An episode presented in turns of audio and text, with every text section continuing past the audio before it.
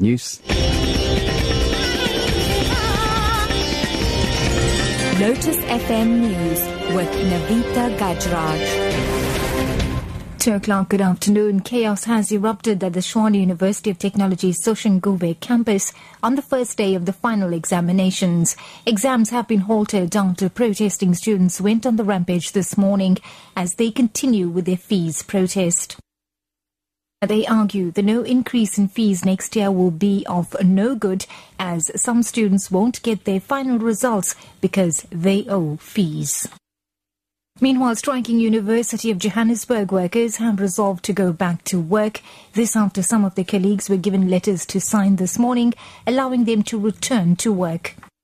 The workers are now demanding a signed agreement on what Vice-Chancellor Aaron Rensburg has promised them following last week's talks. Now, Rensburg has said the workers will receive a thousand rand on top of their monthly salaries until the process of insourcing is completed in June twenty seventeen. Here's workers' representative Linda kursle Olu. We've been promised uh, at least ten percent of the things we've demanded, including the fact that workers' uh, children will study for free uh, next year. Workers will be allowed to to, to study themselves. There will be a, tot- a top-up of one thousand and they will be given two thousand five hundred rand in the principle of no work, no pay in December to actually compensate the, the, the, the, the loss of payment this month. Therefore, we've, we've, we've, we've accepted that, and then we have the view that we, we, we also think that it would be necessary to take workers back to work. However, we have a demand that says workers uh, workers must be given something in writing as an assurance that those commitments will stay, because at the moment they've just made commitments oral, nothing legally binds them. A group of taxi owners have marched to the provincial legislature over unhappiness of the My City bus service.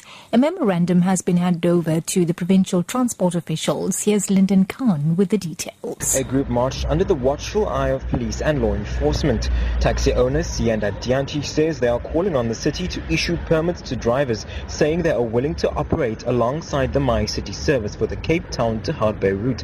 Other drivers say they are unhappy over the impounding of taxis and call for a moratorium on the practice. The memorandum is addressed to Western Cape Premier Helen Zille, who is currently out of the country. Taxi owners have given the provincial government until the thirtieth of this month to respond. In other news now, the suspension of KwaZulu-Natal Hawks boss Johan Booysen has again been overturned in the Durban High Court. Judge Anton van Zyl ruled that National Hawks boss Burning Ntlemeza did not ha- even have a case against Booysen, who Ntlemeza had accused of committing fraud. Judge van Zyl also ordered that Ntlemeza be barred from suspending Booysen again, pending the outcome of the current disciplinary process. Van Zyl further ordered the boss, the Hawks boss rather, to pay Booysen's legal expenses.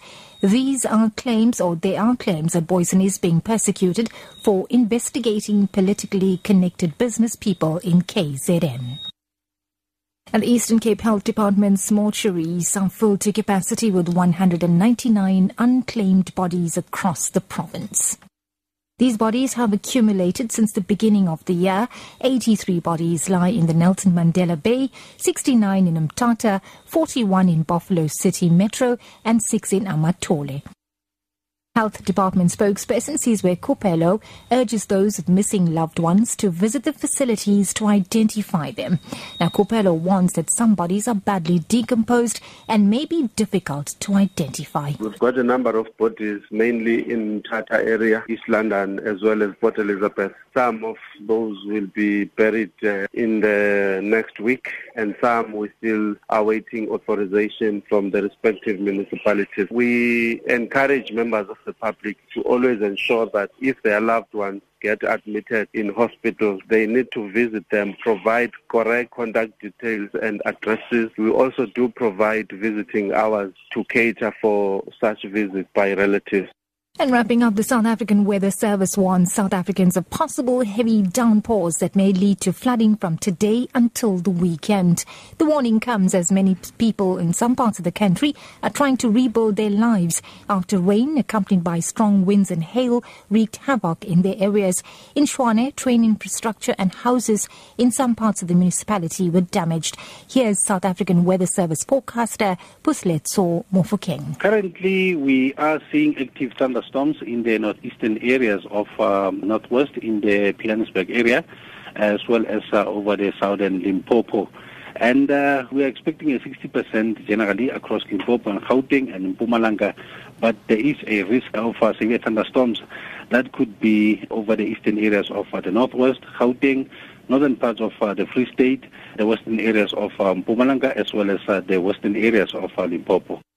That's the news. Our two-year top story this hour. Chaos has erupted at the Tshwane University of Technology Soshanguve campus on the first day of the final examinations. For Lotus F M News, I'm Navita Gajraj. I'll be back in an hour.